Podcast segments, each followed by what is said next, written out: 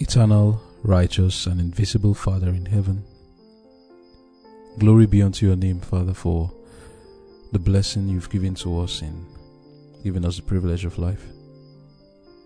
Our sins are ever before us, and we know, Lord, that if we were to be treated according to what we deserve, we are not to be among the living.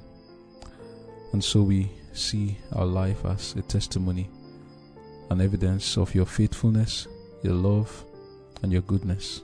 Much more than that, you've even provided for us the basic necessities of life, and you've sent your words to us, giving us spiritual blessings through your Spirit. Lord, you are so good. And we pray that we shall respond to your goodness and that your goodness will lead us to repentance. There's a lot we can do in transforming our lives and being consecrated to your service. And we pray that as we go through the words of our devotion right now, that it shall help us to cut off from ourselves characters that are hindering us from reflecting that image of Christ. Put your words in my mouth. Give me grace, Lord, to walk in the way of righteousness and truth, and to speak words that will bless all your children do this and take the glory. In Jesus' name I've prayed. Amen.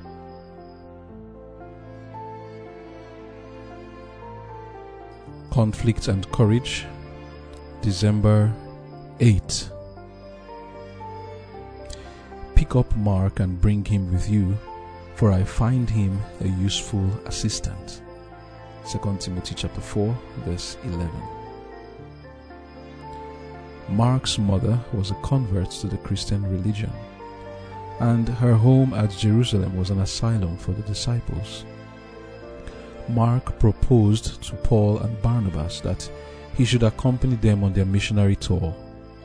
He felt the favor of God in his heart and longed to devote himself entirely to the work of the gospel ministry. Their way was toilsome they encountered hardships and privations and were beset with dangers on every side. But Paul and Barnabas had learned to trust God's power to deliver. Their hearts were filled with fervent love for perishing souls. As faithful shepherds in search of the lost sheep, they gave no thought to their own ease and convenience. Forgetful of self, they faltered not when weary, hungry, and cold. They had in view but one object the salvation of those who had wandered far from the fold. Mark, overwhelmed with fear and discouragement, wavered for a time in his purpose to give himself wholeheartedly to the Lord's work. Unused to hardships, he was disheartened by the perils and privations of the way. He had yet to learn to face danger and persecution and adversity with a brave heart. As the apostles advanced and still greater difficulties were apprehended, Mark was intimidated and losing all courage refused to go farther and returned to Jerusalem. This desertion caused Paul to judge Mark unfavorably and even severely for a time. Barnabas, on the other hand, was inclined to excuse him because of his inexperience. He felt anxious that Mark should not abandon the ministry, for he saw in him qualifications that would fit him to be a useful worker for Christ. In after years, his solicitude in Mark's behalf was richly rewarded, for the young man gave himself unreservedly to the Lord and to the work of proclaiming the gospel message in difficult fields. Under the blessing of God and the wise training of Barnabas, he developed into a valuable worker. Paul was afterward reconciled to Mark and received him as a fellow laborer. Amen. The title of our devotion for today is The Dropout Made Good. The dropout being referred to here is a man called John Mark. He is the one who authored the second book in the New Testament that is called the book of Mark. In the book of Mark 14, verse 51 and 52, the day that Jesus was taken from Gethsemane, there's a very strange story there. It says, And there followed him a certain young man having a linen cloth cast about his naked body. And the young men laid hold on him, and he left the linen cloth and fled from them naked. This mysterious young man who fled naked was known by Jesus. Apparently, this man had a weakness. And like he says, was a young man. Jesus was working on him and will make him a powerful evangelist himself. He's not a mystery actually. He's known as John Mark. John Mark was from a family that was quite well to do. And they believed in Jesus. His mother's name was Mary. She is one of the women who stood afar off in sorrow and pity witnessing the crucifixion of Jesus. She was among those who prepared the spices to anoint the body of Jesus. The home of this family, that's John Mark's family, was usually used as a meeting house for the disciples to gather and pray. I believe that it is their, their house that is known as their as the upper room. I think it was here that the Last Supper was taken, and also it was here that the Holy Spirit fell upon the disciples on the day of Pentecost. It was also here that the disciples stayed to pray for Peter when he was imprisoned by Herod. In the book of Acts 12, verse 12, it says, And when he had considered the thing, he came to the house, as Peter came to the house of Mary, the mother of John, that's John Mark, whose son name was Mark, where many gathered together praying. The evidence that John Mark and his mother were strong believers in Jesus and supporters of the ministry abounds. But John Mark had a lingering problem. When Jesus told the parable of the sower, he mentioned four different categories of hearts. He talked about the seed falling on the wayside, on the stony ground, among thorns, and on a good ground.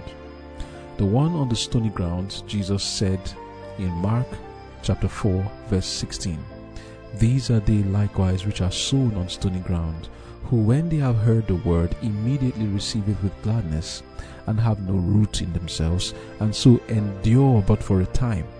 Afterward, when affliction or persecution ariseth for the word's sake, immediately they are offended. Here it is that Mark found himself described among the soil that was the stony ground. He received the word with joy, and he loved Jesus from his heart genuinely. He loved the truth and desired to practice it. But affliction was not his strong suit. Bearing affliction was not his strong suit. When Paul and Barnabas came to Jerusalem and spent some time with the apostles there, Mark had a prompting from the Holy Spirit to join them and be a minister to them. Acts 12, verse 24 and 25 says, But the word of God grew and multiplied, and Barnabas and Saul returned from Jerusalem when they had fulfilled their ministry and took with them John, whose surname was Mark. The work of Paul and Barnabas was not one that was easy.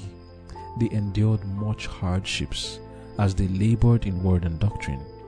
There were many inconveniences that they had to learn, and Mark was with them, ministering to them. In Acts 13, verse 5, it says, And when they were at Salamis, they preached the word of God in the synagogues of the Jews, and they also heard, and they had also John, that's John Mark, to their minister.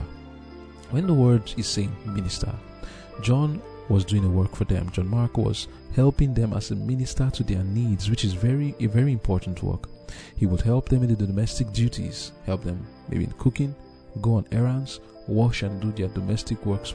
For these men, it was a work that they appreciated so much. If you have ever been in the work of the ministry, you will so appreciate those who help you with these other works, whether it's to cook the food, to go on errands.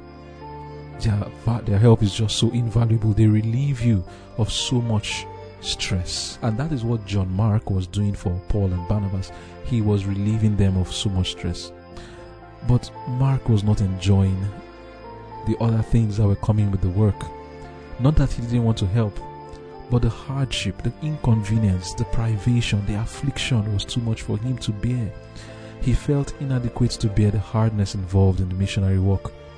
He wasn't finding it easy. To understand this kind of hardship, you just read in 2 Corinthians 11, reading from verse 23 downward to 28, and you see some of the things that Paul passed through. I'll just read maybe from verse 26. Paul said, In journeyings often, in perils of waters, in perils of robbers, in perils by my own countrymen, in perils by the hidden, in perils in the city, in perils in the wilderness, in perils in the sea, in perils among false brethren, in weariness and painfulness, in watchings often, in hunger and thirst, in fastings often, in cold and nakedness. Beside those things that are without, that which cometh upon me daily, the care of all the churches. So, there you have it. That is the kind of life that Paul was living. I'm not even talking of the persecution, I'm talking of the hardship. Peril there means as they were going, there was always danger lurking around the corner as they were going on their missionary works because they travel a lot. Even if you travel today, like on the road, there are always robbers on the road, there are kidnappers, there are thieves. Then there are people who are, in the days of Paul, against him for what he was preaching, who wants to attack him. These things were too much for John Mark. He couldn't endure hardness as a good soldier of the Lord. He loved Jesus, no doubt, but his love of ease was greater than his love for Jesus. So he departed from the mission work, leaving Paul and Barnabas without a helper. Reading from the Spirit of Prophecy now, Acts of the Apostles, page 169, paragraph 2 and 3 says, Paul and his company continued their journey going to Perga in Pamphylia. Their way was toilsome. They encountered hardships and privations and were beset with dangers on every side. In the towns and cities through which they passed, and along the lonely highways, they were surrounded by dangers seen and unseen. But Paul and Barnabas had learned to trust God's power to deliver. Their hearts were filled with fervent love for perishing souls. As faithful shepherds in search of the lost sheep, they gave no thought to their own ease and convenience. Forgetful of self, they faltered not when weary, hungry, and cold. They had in view but one object the salvation of those who had wandered far from the fold. It was here that Mark, overwhelmed with fear and discouragement, wavered for a time in his purpose to give himself wholeheartedly to the Lord's work. Unused to hardship, he was disheartened by the perils and privations of the way. He had labored with success under favorable circumstances, but now, amidst the opposition and perils that so often beset the pioneer worker, he failed to endure hardness as a good soldier of the cross. He had yet to learn to face danger and persecution and adversity with a brave heart. As the apostle advanced and still greater difficulties were apprehended, Mark was intimidated and losing all courage refused to go farther and returned to Jerusalem. End of quote. You see, as I go through this, it's sad really because I know people who have, in one way or another, in various ways, like I said, done this thing that John Mark did. They love Jesus, they love the truth, but they struggle. They struggle because of the perils and they become, I like that word there, intimidated. And then they lose all courage as they see the work and the greatness of it. They feel like I cannot give what is required to do this work. I'm not the one that is cut out for this. In Acts chapter 13, verse 13, it says, Now when Paul and his company loosed from Paphos, they came to Perga in Pamphylia, and John, departing, returned to Jerusalem. His departure was certainly keenly felt. He was lightening the burden for these men, but he did not consider what harm he was doing to them when he left. All he was thinking of at this time was himself and not these men of God. He may also have felt inadequate for the work. Yes, he did. And so he left, leaving Paul and Barnabas with a much greater burden than that which they would have had were he to be around. You know what was going on in John Mark's mind was he felt I'm not the one for this job. They need somebody better than me.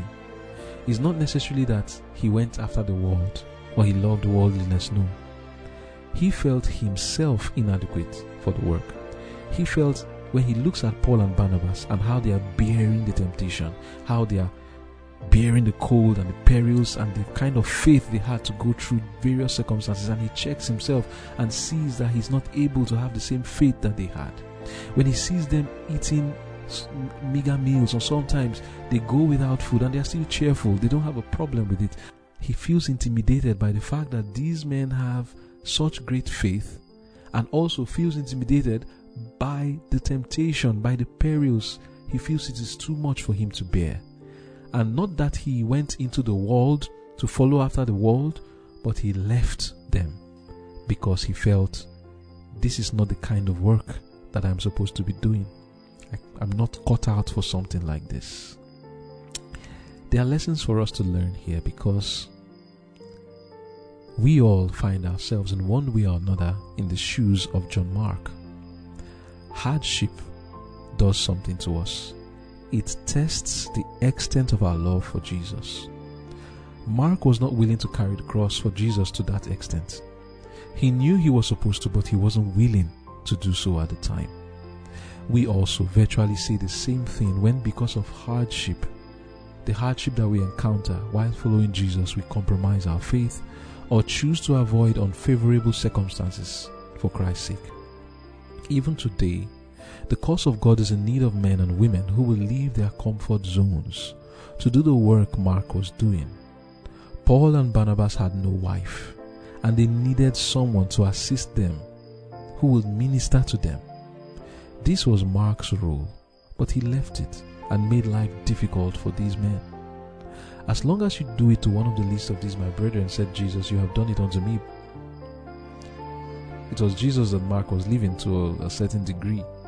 But this, the, what Mark did wasn't as if it was so blatantly evil, like he lo- he hated Jesus. No, no, it was the intimidation that caused him to leave.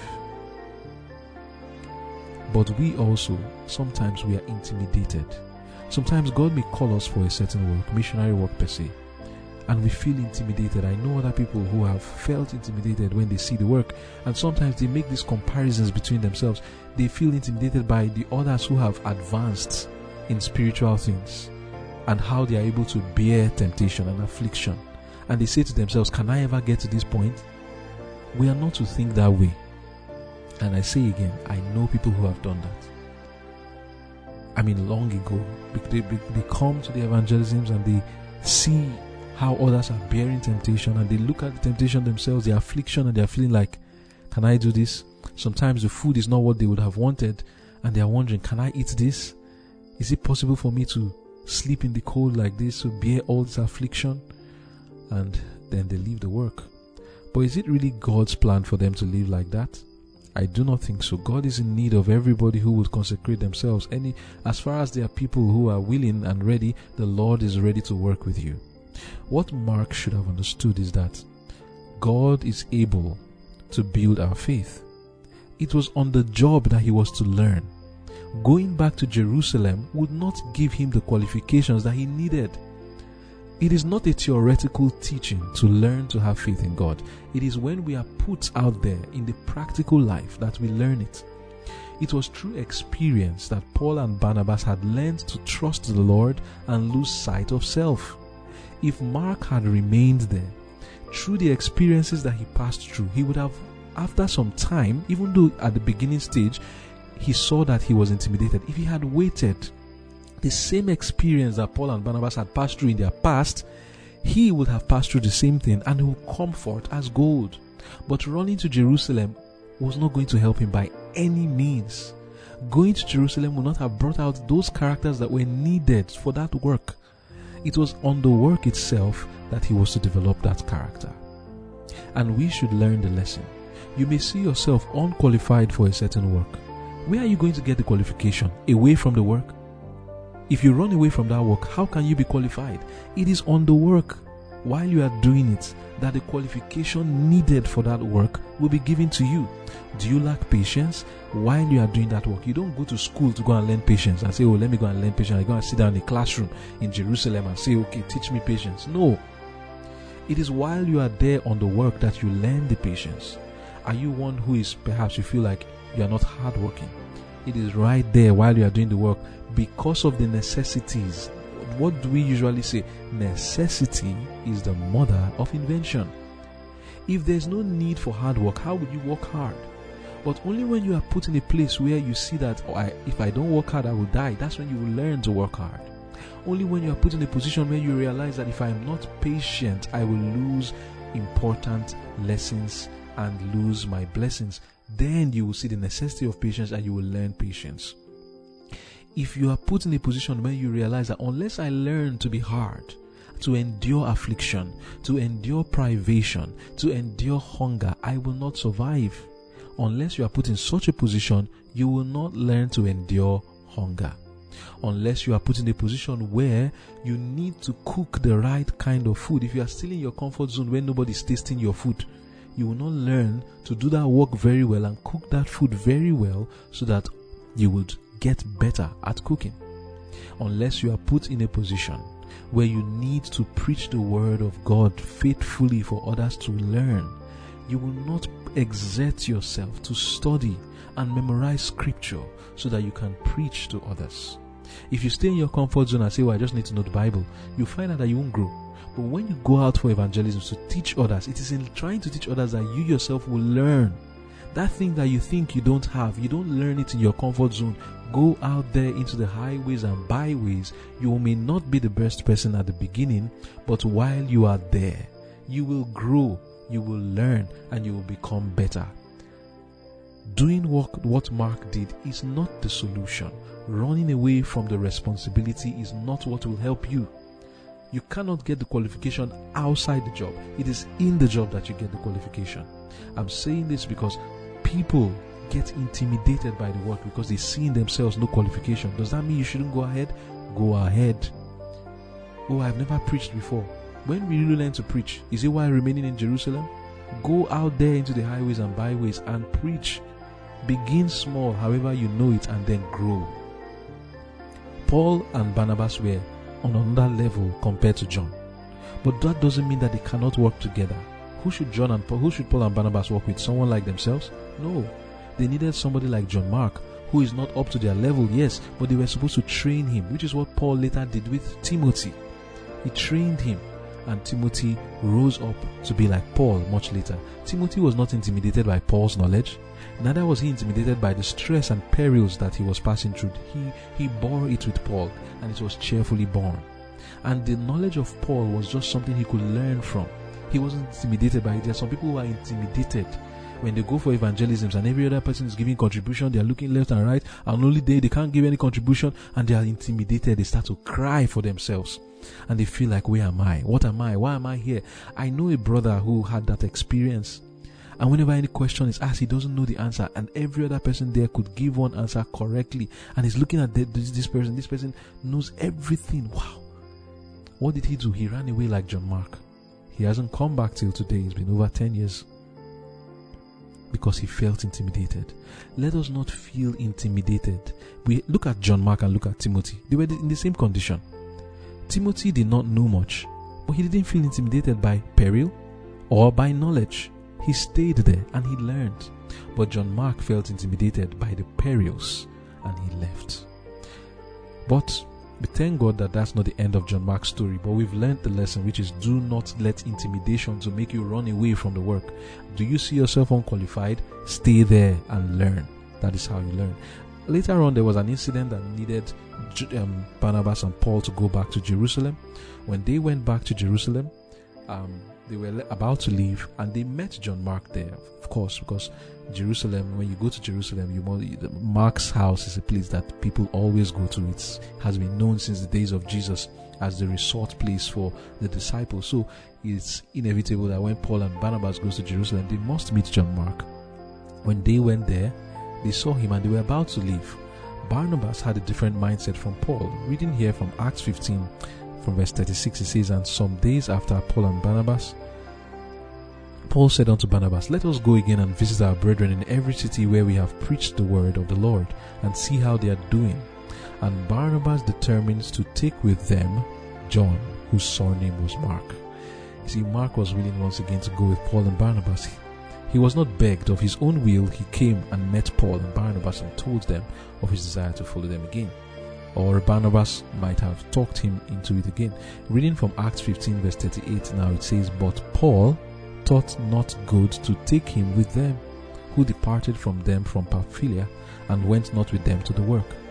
And the contention was so sharp between them that they departed asunder, one from the other. And so Barnabas took Mark and sailed unto Cyprus, and Paul chose Silas and departed, being recommended by the brethren unto the grace of God. So Paul was not going to have any of it because the truth is that when someone has disappointed you like that, the truth is if you are following your reason and wisdom, you don't want to put that, put yourself with somebody like that you can't depend on where you are moving together and the person just fails you in the middle of the journey. That was what John Mark did to Paul. And Paul was not going to take chances with John Mark anymore. He said, No way, I'm not going to work with John Mark because he left us before. Maybe you may not get the full picture, but you need to understand. When you have taken someone along with you and you are about you are doing a work and you think that oh we have the same mindset we are both committed to this thing and then the next thing in the middle of it the person just disappoints. That was what happened to paul and paul felt this is not right. I cannot trust this man. He's going to do it again. And so he didn't take john mark with him. But should he have done that? I don't know had, had john mark said no he wasn't going to do that i really don't know but barnabas on the other hand had a different mindset he wanted to train John Mark. He wanted to train him. But because Paul would not agree, Barnabas had to take John Mark to Cyprus and Paul had to take Silas with him. You see, like we read before, and I'm reading this time from Acts of the Apostles, page 170, paragraph 1. It says the desertion caused, that's this desertion when Mark left them, caused Paul to judge Mark unfavorably and even severely for a time. Barnabas, on the other hand, was inclined to excuse him because of his inexperience. He felt anxious that Mark should not abandon the ministry, for he saw in him qualifications that would fit him to be a useful worker for Christ. In after years, his solicitude in Mark's behalf was richly rewarded, for the young man gave himself unreservedly to the Lord and to the work of proclaiming the gospel message in difficult fields. Under the blessing of God and the wise training of Barnabas, he developed into a valuable worker. End of quote. Amen. The attitude of Barnabas here is a very important one for us. Even though he knew Mark to be inexperienced, as long as he was willing to go with them, Barnabas was willing to carry him along. Because Barnabas wasn't necessarily looking for somebody who was experienced or who could bear everything. He knew that Mark couldn't bear it. What he wanted to do was to teach him how to do that which he could not do. You see, it was risky business, yes, as far as Paul was concerned, it was. If Mark had repeated what he did earlier, he would have put Barnabas in difficult condition. Paul was not taking chances, but Barnabas was willing to. Barnabas was in no deception here. He was willing to teach Mark. He had counted the cost. It is possible Mark will desert me if I take him, but he was he had counted the cost and felt even if he deserts me, I'm willing to train him. If he deserts me at the end, I will bear it. That was what Barnabas was virtually saying. Mark also was willing to be taught now. Before, he thought himself unable to do the work and he was intimidated by the perils and perhaps also by the strength of Paul and Barnabas. And it was true that that was the case, but when he failed to, what he failed to understand was that there was room for learning. Barnabas understood this and took Mark with him. In laboring with Barnabas, the once timid and fearful and intimidated Mark became an apostle also, laboring far greater than he did before. He became a valuable help for even Paul. You see, when Paul was in prison, in his last letter which he wrote to Timothy, Paul wrote in 2 Timothy 4 verse 9 and 10, he says, Do thy diligence to come shortly unto me, for Demas had forsaken me. And in verse 11 he says, Only Luke is with me. Take Mark and bring him with thee, for he is profitable to me for the ministry. Amen. Reading from the book Acts of the Apostles, page 454, paragraph 2 and 455, we are told, Among Paul's assistants at Rome were many of his former companions and fellow workers. Luke, the beloved physician who had attended him on the journey to Jerusalem, through the two years' imprisonment at Caesarea and upon his perilous voyage to Rome, was with him still. Timothy also ministered to his comfort. And then going on, it says, Since the earlier years of his profession of faith, Mark's Christian experience had deepened. As he had studied more closely the life and death of Christ, he had obtained clearer views of the Saviour's mission, its toils and conflicts. Reading in the scars in Christ's hand and feet the marks of his service for humanity, and the lengths to which self abnegation leads to save the lost and perishing, Mark had become willing to follow the Master in the path of self sacrifice. Now, sharing the lot of Paul the prisoner, he understood better than ever before that it is infinite gain to win Christ, infinite loss to win the world and lose the soul for, for whose redemption the blood of Christ was shed. In the face of severe trial and adversity, Mark continued steadfast, a wise and beloved helper of the apostle. Amen. You see, this lesson is for us. Firstly, if we do not see in ourselves qualification for the work of God, do not despair, but in self distrust, depend on God and be willing to learn. Instead of running away from the privilege afforded you to be one who would be a co laborer with God, rather grab the opportunity and seek to learn on the job. Do not be overwhelmed or intimidated by the amount of work and the qualifications needed for the work, but in self distrust and confidence on God, lay hold on the work, trusting God to bless it. And this was what Mark finally learned. So you may be in a condition now where you're like John Mark. Do not be intimidated, do not run away from the affliction that comes in serving the Lord. And for others, it is not just about affliction, it is persecution. Do not let persecution make you run away from the work. If we will behold the cross, because this was where Mark was perhaps not getting it right, if we can understand what Jesus has done for us, dying on the cross of Calvary for our sins, and all the pain he passed through when he was here on earth, could it be that after knowing that, we will still think it to be too much for us to suffer for his sake? No.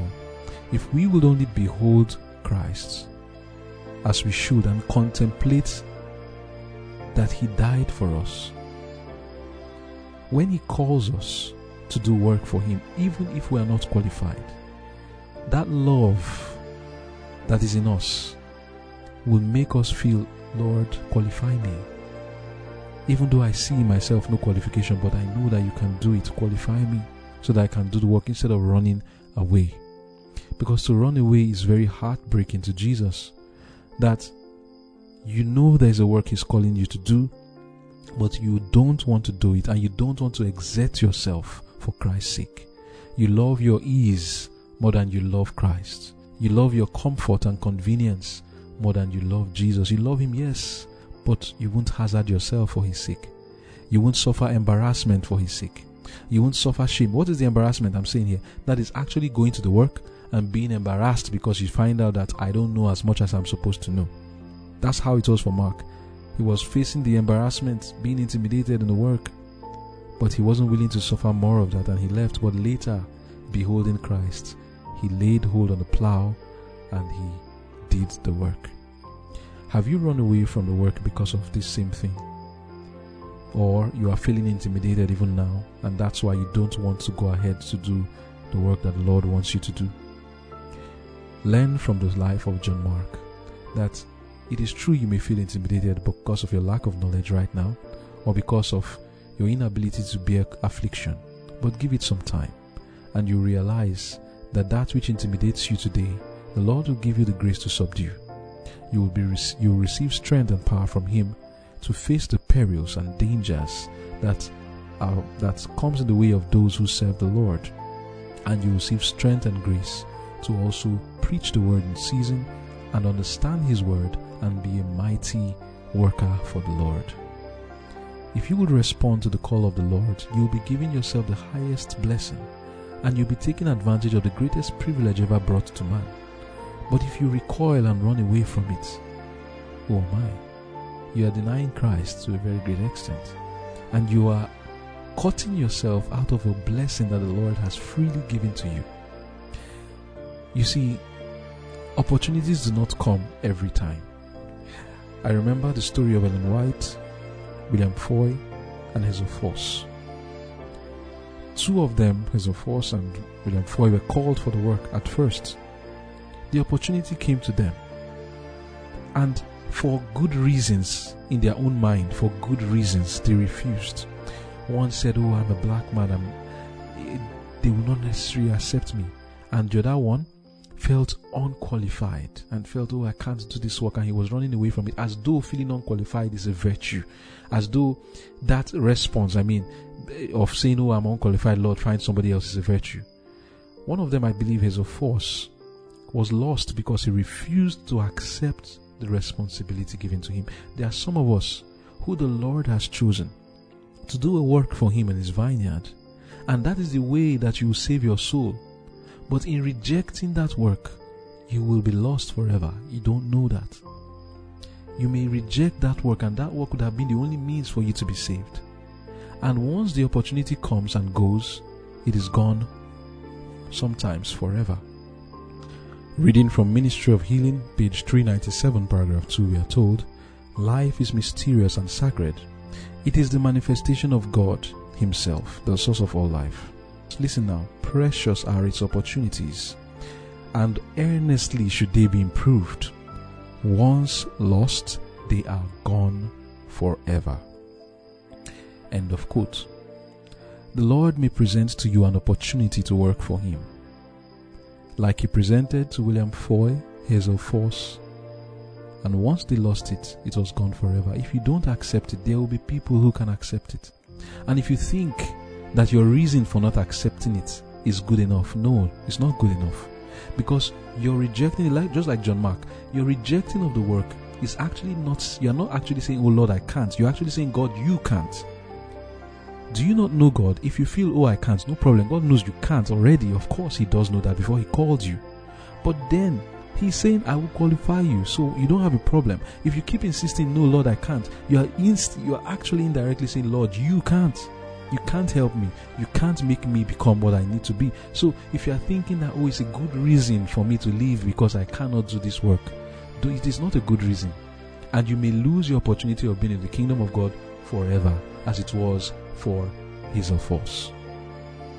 You may be lost completely lost. I remember Hazen Foss how to had to make a lamentation on how he was lost because he refused to answer the call that God gave to him when Ellen White herself was called. She also felt that same inadequacy for the work. But she accepted it by faith, knowing that the Lord who called her will qualify her. She accepted it. She didn't run away from it and say, Oh, I can't do it, Lord, find somebody else. And if she had done that, the Lord would certainly find somebody else. But guess what? when you do that, when you do that, it's a real trouble in the soul because rejecting that opportunity may be rejecting your whole um, eternal destiny. I pray that we won't do that. If the Lord calls you for a work, think about it and ensure that you don't lose your eternal destiny out of intimidation and fear and because you cannot trust God to qualify you. And to me, some kind of but people won't see you know pride has different ways of showing itself it can show itself in haughtiness and it can also show itself in self-pity. There's a kind of pride that shows itself in self-pity. And that's one kind of thing that people do today. The pride is shown in self-pity. Oh no i can't i can't. But you're actually spiting god when you say that because he called you and he's telling you i'll qualify you but yet you are you don't want him to and you're saying i can't. The lord will go to someone else and if he does opportunity is gone. I pray that we won't lose our opportunities, but and we will not be intimidated, but I will trust in the Lord to qualify us for the work that He has called us to do, and that we would, like Mark, lay hold on the plow and change from those who are intimidated and grow in grace and become powerful in the Lord. Let us pray. Dear Father in heaven, I commit every one of us unto your care. Perhaps there are some listening who they themselves understand that the Lord is calling them for a work even if it's just to keep your commandments or to do a special work in collaboration with you. and they are intimidated by it, trying to run away. Please, Lord, help us not to lose our destiny because we lost the opportunity you gave us to be co laborers with you. Give us grace to walk in the way of righteousness and truth, that we may learn on the job how to be qualified to do the work that you have called us to do. Is there someone out there who has made this mistake of running away? Please have mercy, Lord. Have mercy and give them the grace to press on and do this work like John Mark, to come back and take the responsibility given to them that they may do the work faithfully and well. Thank you, Lord, for hearing and answering our prayers. In Jesus' name I've prayed. Amen.